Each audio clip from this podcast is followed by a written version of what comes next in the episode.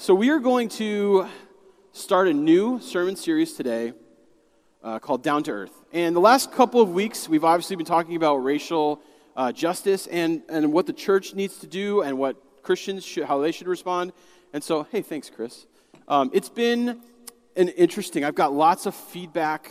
Uh, I know there's been some conversations in small groups, there's been things we've been working on. Uh, even, I'd say myself, I've learned a whole lot. Um, and I want you to know that conversation's not over. It's over for today. It's over for the next couple weeks as we do our um, sermons in a different uh, sermon series. But I want you to know that we, I spent some time this week working on uh, bringing some of those resources together that we're going to send out this week if you're interested in finding books, things that you can um, read or look at. I just listened to an audiobook called Stamped, which is actually made for teenagers, and it was fantastic. If you're a teenager, I totally recommend listening to it um, or reading it.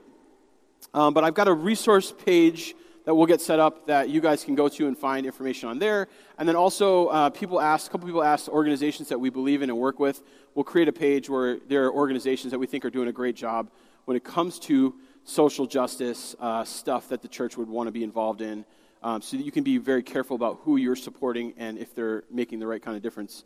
Um, and then the book groups for Be the Bridge start this next coming week. You could still get into one of those. I have a Monday night live group where we're going to meet at the church office, socially distanced, and a Wednesday night Zoom group. So if you are interested in getting into one of those, feel free to let me know, and I can get you in there still. Um, but we're not going to stop uh, talking about that and keeping that on the front burner. And um, we've already lined up another curriculum to do. Uh, once we get past January, we're going to offer another uh, either book or small group study on, on the same topic. So, um, anyways, I want you to know that it's an ongoing conversation. It's something we believe is going to be part of our church moving forward and something we don't want to uh, stop keeping on our front burner.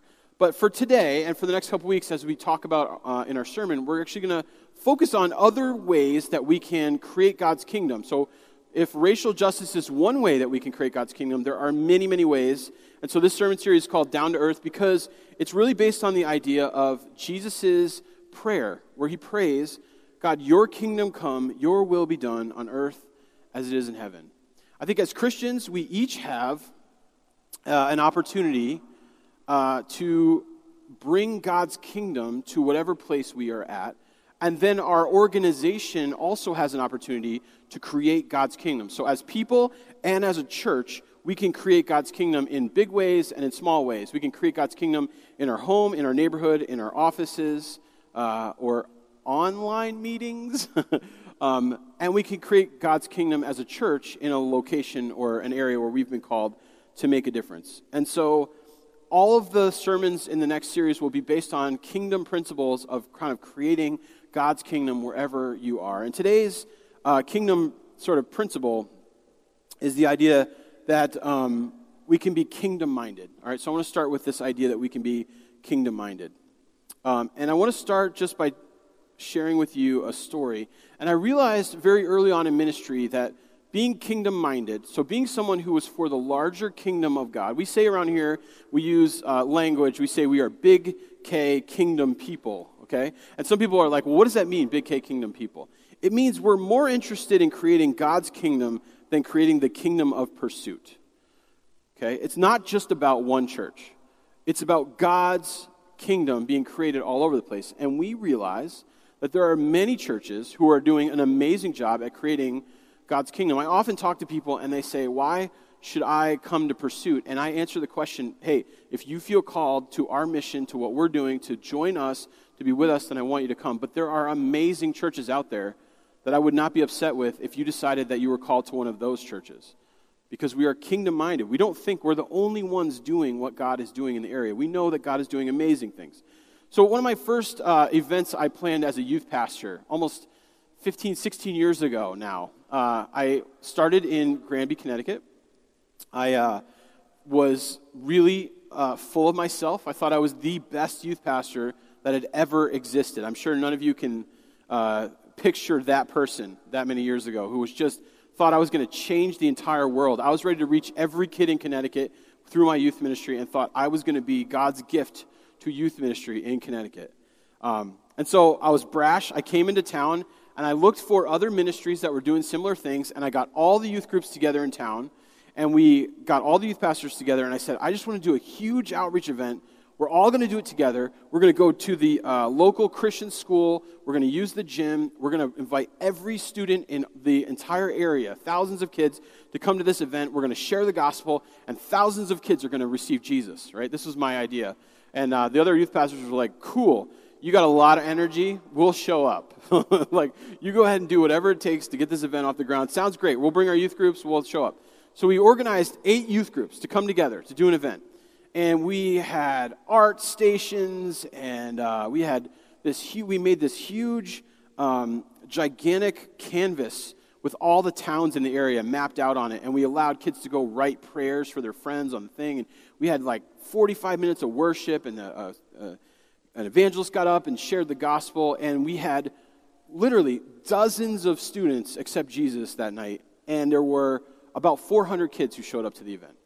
It was one of the most incredible things that I had grown up in Connecticut. I had never seen an event like that. It was a planting churches, planting youth groups, doing things like that were really difficult in the soil of the East Coast. It's hard to understand if you haven't lived there, but essentially, most of the area was not religious you know, here most people are ex-Lutheran or ex-Catholic at least, so you can start somewhere having a conversation with them.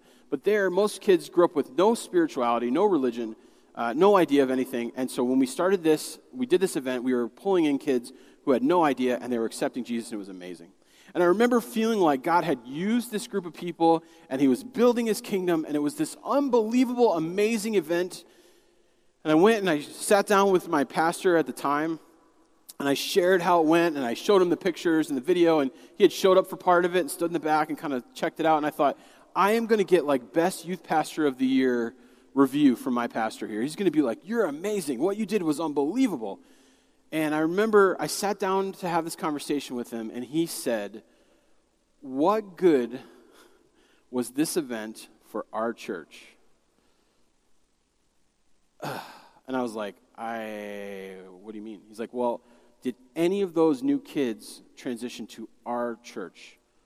And I was like, Yeah, some of them. Some of them came with friends. They accepted Christ. They're going to come and be part of it. But some of them came with other friends from other churches, and they are going to go to those youth groups and be part of those churches. He said, What good did this do for our church to grow our church? I realized very quickly in ministry that there were different mentalities that you could come across. There was uh, one mentality, which is grow my kingdom, our kingdom, and be insular. So, hey, we're a church. Here we are. We're going to make sure that we grow this thing. We're going to protect this thing. We're going to pull people into this thing. And this is going to be the thing that we focus on. And I walked out of that meeting and made a commitment to myself in ministry that I would never, ever be that kind of kingdom minded pastor. For me, there is a lot going on all around us. In Minnesota, you will pass three churches on the way to your church who are pretty good and doing a great job. Okay? And I believe all of those churches are necessary and important to building God's kingdom because each one of them will reach different people for the gospel. Okay? Now, there are some churches who have lost their way, aren't gospel focused, aren't doing the work that needs to be done to build God's kingdom, then that's not what I'm talking about. But there are plenty of churches that we can band together with and work towards building the kingdom of God in Minnesota, especially in our area, together.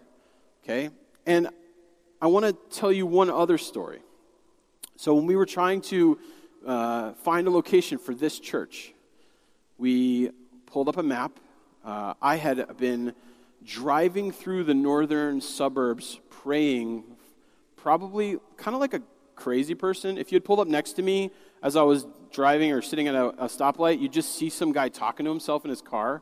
Um, and I would just do this for hours at a time. For a couple weeks, I would just drive around and I would start over in like North Minneapolis and I would just sort of drive a loop through the northern suburbs. I'd kind of go through all the towns that are up here and just pray and just look at what was around and just ask God to lead me to a place when, I, when we were looking at where this church would be located. And I believe God led me, led us to start the church here in Mounds View because we needed a church like this in Mounds View. The, when we decided on that, I remember I opened up a map, a Google map with, with Chris Thompson. Me and Chris Thompson were talking about it. and we were looking at all the things that were possible places for churches. And I made a list, and it was about 12 things long. And the next day I went out and I went to every single thing on that list looking for a place to plant a church, to start a church. And I crossed off one after another after another. This one won't work, it doesn't have enough parking. This one, not an opportunity for Sunday mornings or for an opportunity to get people. This one's not big enough. This one's not. And just went down the list, down the list, down the list, down the list. And when we walked in here, Chris actually said, Hey, you should go check out the community center. I didn't even know it existed. It's off far enough from the road that I had missed it and saw it on Google. He said, You should come check it out. I walked in here and I felt like, immediately, I felt like God was saying, This is the spot. I walked over to the counter and I said to the person at the counter, Hey, uh, I'm interested in planting a church. I had actually kind of walked past them, walked back into the event center, saw what it looked like, walked around, saw the gym, creeped around down the hallway where the kids' classrooms are. Like, they probably should have stopped me from doing that. Um, and then I walked back up to the counter and I said, Hey, is, uh, I'd like to start a church here. I know it sounds weird, but like, is there anyone else here? Is it available on Sunday mornings? And they said to me, Yeah, there's a church that already meets here on Sunday mornings. And I was like, oh, Okay, well, uh, who is that church? And they were like, Yeah, Bethlehem Baptist Church already meets here on Sunday mornings. I was like, They're a mile down the road. They have a gigantic facility. There's like thousands of people that show up there on a weekend. Why are they here? And I remember thinking, it's such a bummer that we, you know, won't be able to plant in this perfect location. And then I thought, well, I should ask. I should at least ask. So I went down to Bethlehem the next day and I made an appointment with the campus pastor. And I said, you know, hey, I, I look, I'm just a, a, church planter. I used to be a youth pastor in Roseville. Um, can I talk to your campus pastor? And like good administrators, they protected him from crazy people out there. And they were like, absolutely not. You cannot meet with him. And I was like, okay, um, is it possible that like maybe I could just get a phone, like just maybe talk, like, just 15 minutes, like just a quick. And they were like, no. And so then I went and pulled some strings in the denomination, asked them to go and check it out, get me a meeting. I finally worked out a meeting. I went in the day that I was supposed to meet and sat down with the pastor at Bethlehem and said, Hey, here's what we want to do. Here's our vision. Uh, but we can't meet on Sunday mornings because you have the building. What are you using it for, and can we have it? It was a brash ask. I don't even know what came over me to ask that question. And to be honest with you, uh, a person who wasn't kingdom minded would have been like, Sorry, we're good. Get out of my office. Now, if you notice, there's a Bethlehem Baptist banner out in the lobby. I don't know if people have ever asked me about why that's there.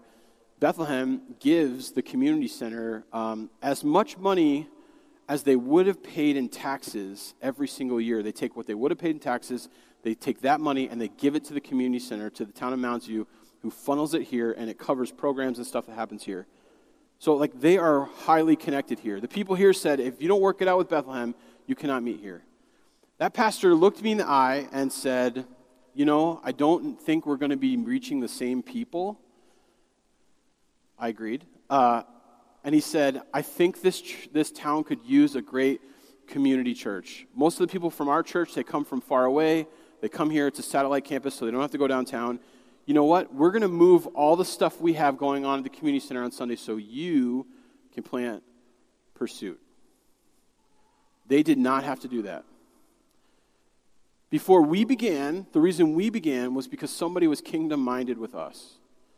We didn't have this facility location to meet in if not for another church saying, you know what? We believe in what you're doing. We see it's good for the kingdom. We understand you're going to reach different people than us. We're going to move out of the way and move our stuff out of the community center on Sunday mornings and allow you to have the facility.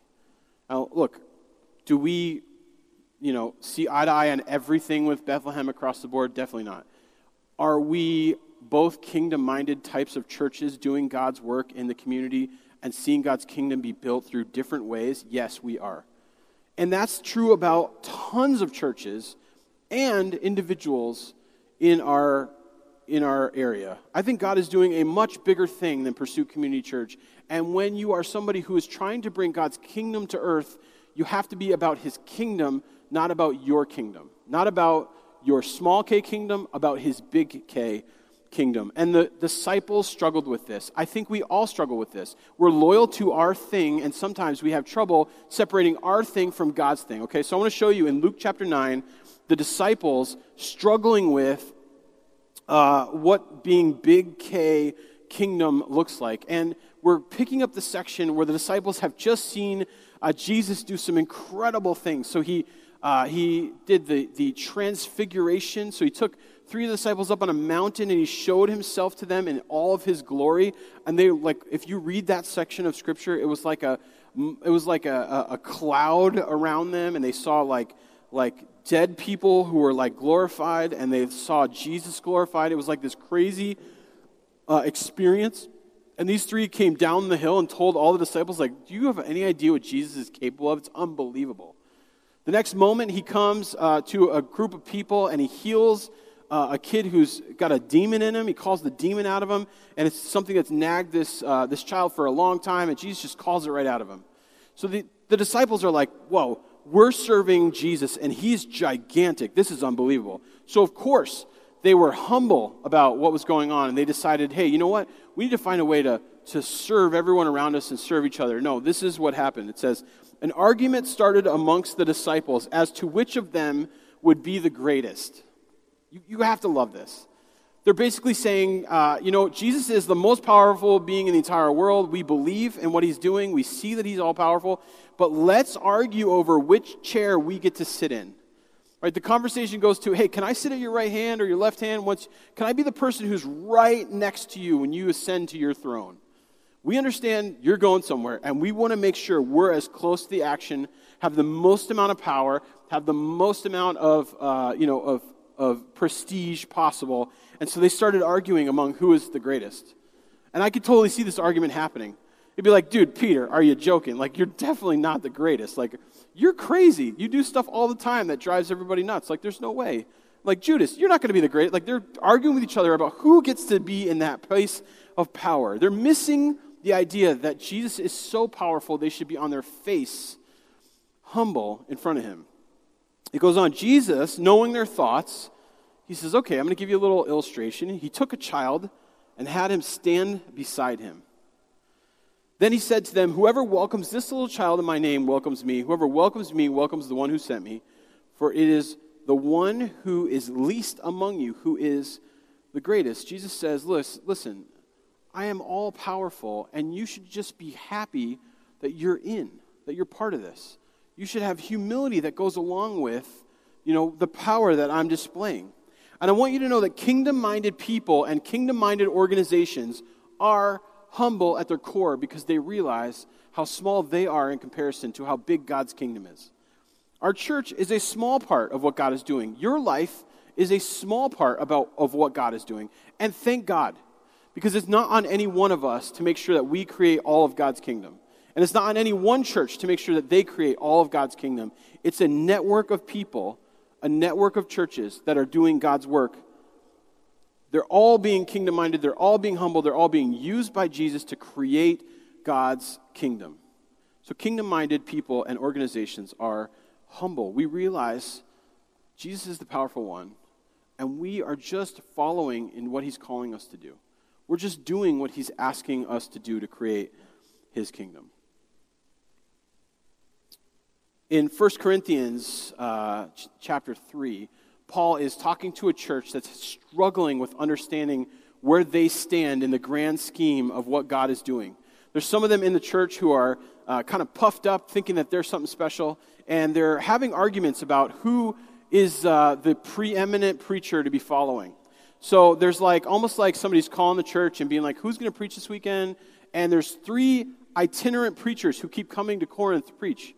Right? There's Paul, there's uh, Apollos, and there's Cephas, and it, they're basically saying to, to each other, hey, I follow this guy, I follow that guy, I follow this guy. So, like, I'm a disciple of this person, and I'm a disciple of this person. You know, I like it when Paul comes into town and when he preaches. He's my favorite, right? And so people are starting to get this weird disconnection as a church where they're kind of grouping up around whatever personality it is that they connect with the most. So this is what it says in 1 Corinthians chapter 3. He says, For one of you, when you, when you say, I follow Apollos, or I follow Paul, and another, I follow Apollos, are you not being mere human beings. He might as well be saying, Are you not completely missing the point? You think that the entire kingdom is about Paul? You think the entire kingdom is about Apollos? You know, we could say that today. I don't know uh, how you, if you listen to podcasts, I have like a ton of podcasts in my feed. I listen to podcasts nonstop. I have things in my ear almost all the time. Uh, I think it actually drives everyone in my house crazy because someone will call for me from the other room and I won't hear them at all, and they'll be like, Dad's got his earphones in again, right? Uh, some of us, we follow pastors from afar. We follow feeds from far away. We listen to people that we, I do the same thing. I think it's amazing we have technology like that nowadays. But there's something wrong when you start to pull one person up and say, this person is the one who's leading this kingdom. Okay? This person is a piece of the kingdom that God is using. He goes on, he says, After all, what is Apollos and, and what is Paul? These are servants through whom you came to believe as the Lord had assigned to each task. And you could pull this out and put a church name in there. You could pull it out and put a podcaster uh, name, a, a celebrity pastor in there. You could pull this out and even talk about the people in your own small group, right? People who have leadership or authority. Okay, anytime there's a people wrapped around a figure, a person, a, a personality, we are missing the point because as kingdom minded people and organizations, we are called to be humble. If your entire church is contingent on the personality of your pastor, what you have is a cult of personality, not a kingdom minded church. I'm going to repeat that.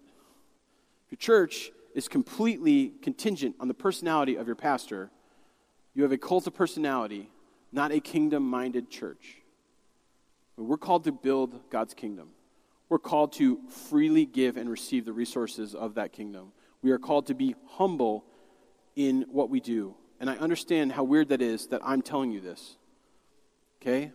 One of the weird things about church planting is that I sat down and invited almost everyone who came to this church in the first year. I had a personal relationship with almost every person who came to our church in the first year. But we've grown to a point where I cannot have a personal relationship with every single person at our church right now. It's not possible. If your decision to come here is based on your relationship with me, we're missing the point. I am nothing but a servant. You are nothing but a servant. It's God's kingdom that we're building, it's His plan, it's His mission that we're going for and we say, what is Apollos? What is Paul? These were two of the most unbelievable pastors and preachers of the day. Apollos was this eloquent, uh, poetic speaker who could come and communicate the gospel like nobody else. And Paul was this gritty church planter who would just barrel into a town and create an incredible church out of nothing. He would just, by grit, find people and argue them into the kingdom and you know, and fight and, and, and communicate in ways that like, like wowed people and start churches and raise up elders and walk away to the next one. These were people that were easy to follow and get confused that it was actually about him. And Paul is writing this and he says, No, we are only servants. Yeah, you came to believe through us, but the Lord assigned that task to us. He said, I planted the seed, Apollo watered it, but God is the one who makes it grow. It's God's kingdom, it's His mission. No person is the thing, the thing is God's kingdom. It's not about the personality of the pastor. It's not about the personality of the leaders of the church. It's about God's kingdom and each of us seeing ourselves as humble servants in his kingdom. That's what makes us kingdom minded. He finishes the section here by saying, So neither the one who plants nor the one who waters is anything, but only God who makes things grow. He said, take your eye off of the personality and put your eye on the kingdom. Take your eye off the personality and put your eye on the mission. And realize you are a part of it, and the church is a part of it, and that's what it's about. It's about God's kingdom being built and us being humble servants in that. It means as a church, we're working with other like minded organizations and churches to do a lot more than we could do on our own. The fact that we exist, not only did Bethlehem give us this building and allow us to do it here, right? But Renovation Church in Blaine and Cornerstone Church in Blaine, two churches from different denominations, were so kingdom minded that they said, We'll come together and we'll fund and we'll send people and we'll be the person that starts this new church in Mounds View. They were kingdom minded, Bethlehem was kingdom minded, and that's what created us. And we want to continue to return the favor to the kingdom. Right now, we get together in a, or, a network of churches that are doing the same thing. There's about 20 or 30 of us who are all church planting churches. Our goal is to give our money away and some of our people away to another church that begins in the next couple of years. We are kingdom minded, big K kingdom people, and that is a kingdom principle. That if you want to bring God's kingdom to earth, creating his kingdom is what we're called to do. I want to go back to Luke chapter 9, 49. This is picking up the story right after what we had first read. So the, this is the disciples who now, uh, they had the conversation about being servants, and now Jesus continues on in another section here, and he says, um, this is John speaking. He says, Master, said John, we saw someone driving out demons in your name, and we tried to stop him because he is not one of us. So John, he says, uh, Hey, Jesus, when we were out before, uh, Jesus had sent them out on a little field trip to go and create the kingdom on their own in pairs. And he said, when we were out before, we ran into some people, and they were uh, casting out demons in your name, and so we tried to stop them. I mean, it, kind of makes sense, but not really. Like, why would you stop somebody who is doing something good in the name of Jesus? And then Jesus said to him, Don't stop him, for whoever is not against you is for you. So, kingdom minded churches are not just humble, but kingdom minded people and organizations create the kingdom wherever they find it. Okay? So, these disciples were out, they were wandering around, they were checking things out, and they found a little group of people who believed in Jesus to the point where they were casting out demons in Jesus' name and seeing success. And of course, the first thing they did is they said, This is not our thing, so we're going to stop this. They missed the point that the kingdom is growing all over the place. And when we bump into it, we shouldn't be turned off by it or we shouldn't be threatened by it, but we should increase it and encourage it and try to help it grow. This is what Jesus says. He goes, Hey, if they're not against you, then they're for you. If they're not against spreading the gospel and creating the kingdom, then they're for it. We're always looking for organizations who are doing the same stuff that we're doing and that we can come alongside and work with. And if we find the kingdom being built somewhere by an organization, then we come alongside and do what we can to help them. That's what being kingdom minded is. It's not saying this is our thing and you need to get out of here or we need to protect this area or we need to be the. No, it's like where it's happening, we want to be involved in it. And understand that God's kingdom is being built all over the place in a million different ways. That there are a lot of kingdom minded people, and when we find them, we work with them. He continues, and this is where it gets really great. Uh, Luke 9, verse 51. As the time approached for him to be taken up to heaven, so this is near the end of Jesus' ministry, Jesus resolutely set out for Jerusalem. So Jesus is deciding, hey, I got to go back to Jerusalem, and it's about time for me to go to the cross. I know what's happening. So it says he sent messengers on ahead who went into a Samaritan village to get things ready for him. So he said, he sent people ahead, and he said, why don't you guys go ahead and get things going, get things set up? you know, you, you, read the other accounts, you see they had to go in, get a donkey, get things ready, you know, get, Jesus is going to come into Jerusalem uh, as a conquering king. So they were making preparations. And it says these disciples, they went to this town, but it says the people there did not welcome him because he was headed, heading for Jerusalem. So the people in this town said, sorry, we're not interested. We don't want to help Jesus. We're not interested in creating the kingdom. We're not with you on this. And it kind of made the disciples upset.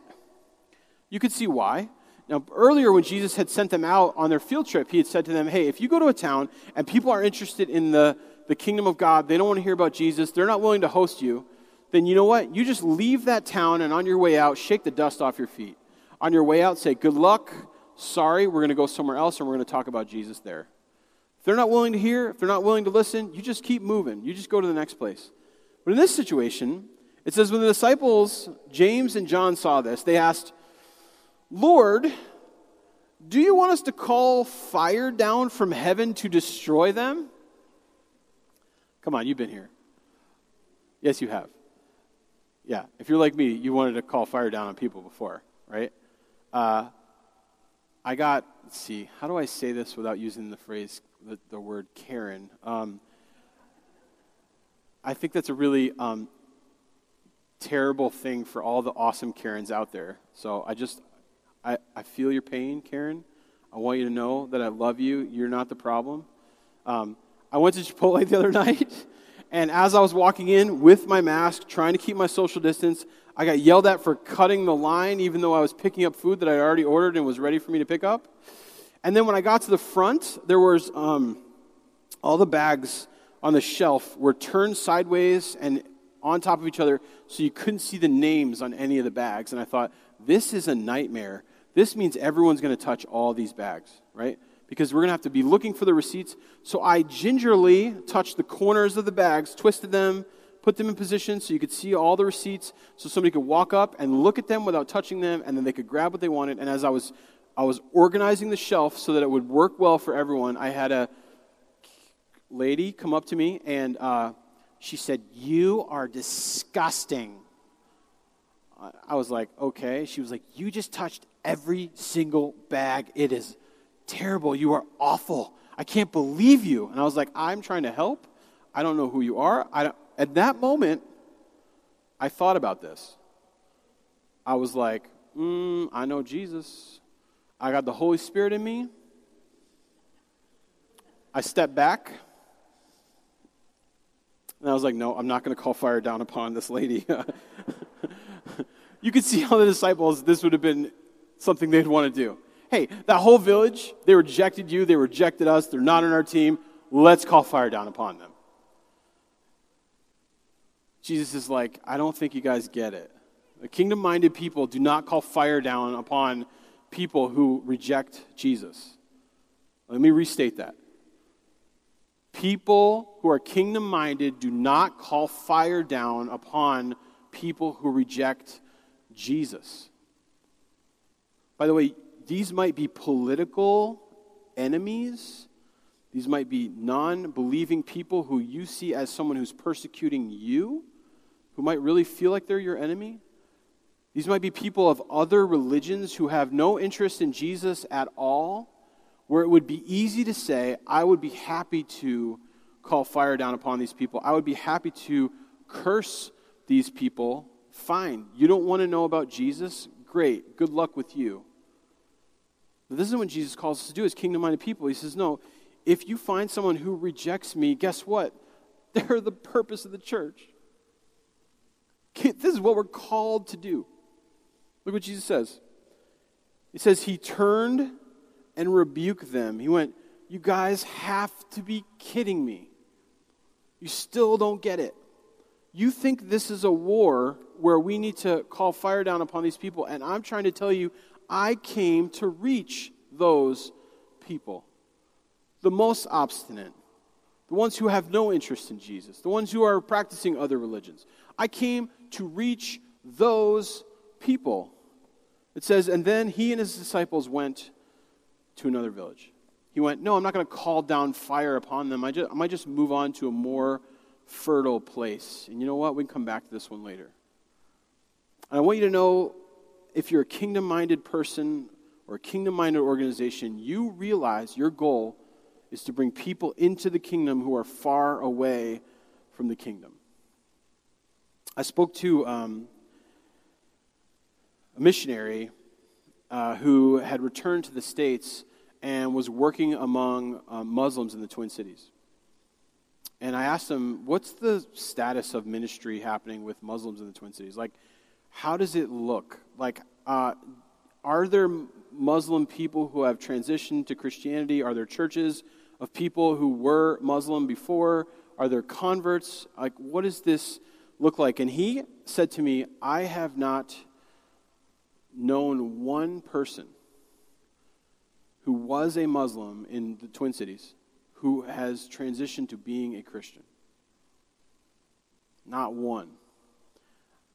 And he said there was a pastor who had transitioned from being a Muslim to being a Christian who was trying to reach into the Muslim uh, subgroup within the Twin Cities. And he said, and that person ended up committing suicide. He said, It is as bad as you think when it comes to reaching our Muslim brothers and sisters who are here in the Twin Cities. There's no way to reach them. They haven't been open to the gospel. We have tried and tried and tried. We have tried this technique and this method and this technique and this method and this technique and this method. And you know, some Christians would probably say, fine, let's call some fire down. But that is not a kingdom minded way to deal with reaching people who are, not, who are far away from Jesus. This is what we're called to do, to reach people who are far away from Jesus. And you pull that out of that context and you put it into your workplace. There's that guy or that person who's not interested in hearing what you have to say again and again and again and again. But you know what? We don't call fire down upon them. We move on to more fertile ground where we can share the gospel, and we swing back around and we try again, and we swing back around and we try again, and we continue to understand this is our mission as kingdom minded people, is to reach people who are far from Jesus. Not to give up, not to be discouraged, not to curse or call down fire upon people, but to say we're called to continue to reach into these groups of people. Kingdom minded people and organizations stay on mission we understand that no matter what's happening around us, no matter how people are responding to the gospel, that we need to continue to stay on mission. The mission is to create God's kingdom wherever we are, to enlarge his kingdom, to reach people with his gospel, to share his love with people who don't know it, to continue to reach people who are far from Jesus. That's our mission. It's not just our mission, it's our mission, big K mission. It's our mission alongside of all the other churches who see this as their mission. It's our mission alongside of all the other Christians who see this as their mission. We will never reach the entire Twin Cities unless there are many, many churches and many people working together as kingdom minded people and organizations. And this is what it looks like to bring God's kingdom to earth. Let me close this in prayer today. Jesus would you continue to burden our hearts for lost people? I thank you for the kingdom minded nature of churches in our area that helped us get off the ground. And I pray, God, that we would be big K kingdom people who will continue to build your kingdom in every way possible.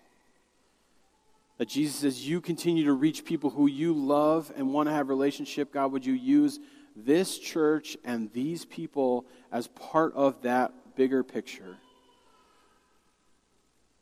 God, that we would reach people in the places that we live, the places that we work, in our neighborhoods, in our friend groups, in our families, God, that you would call us to be missional as you call this church to be missional.